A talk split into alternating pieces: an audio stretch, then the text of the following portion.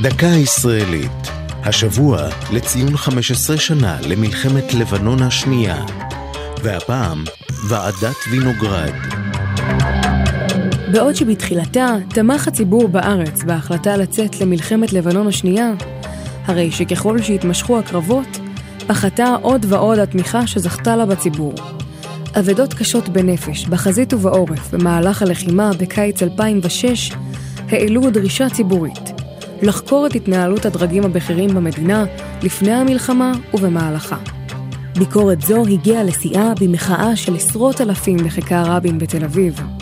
בתגובה, הודה ראש הממשלה דאז, אהוד אולמרט, שהיו כישלונות, אבל סירב להקים ועדת חקירה ממלכתית, בטענה שזו תשתק את הצבא לחודשים ארוכים.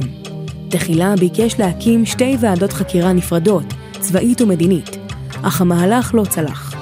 לבסוף, ב-17 בספטמבר, הוקמה ועדת הבדיקה הממשלתית לחקר אירועי מלחמת לבנון השנייה, בראשות השופט בדימוס אליהו וינוגרד. הדוח הסופי שפרסמה ועדת וינוגרד ב-30 בינואר 2008 מצא ליקויים חמורים בהליכי ההחלטות בדרג המדיני, בהיערכות הצבא ובמוכנותו, ובהגנה על העורף.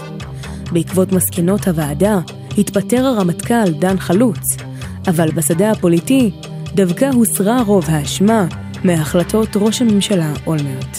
זו הייתה דקה ישראלית על מלחמת לבנון השנייה וועדת וינוגרד.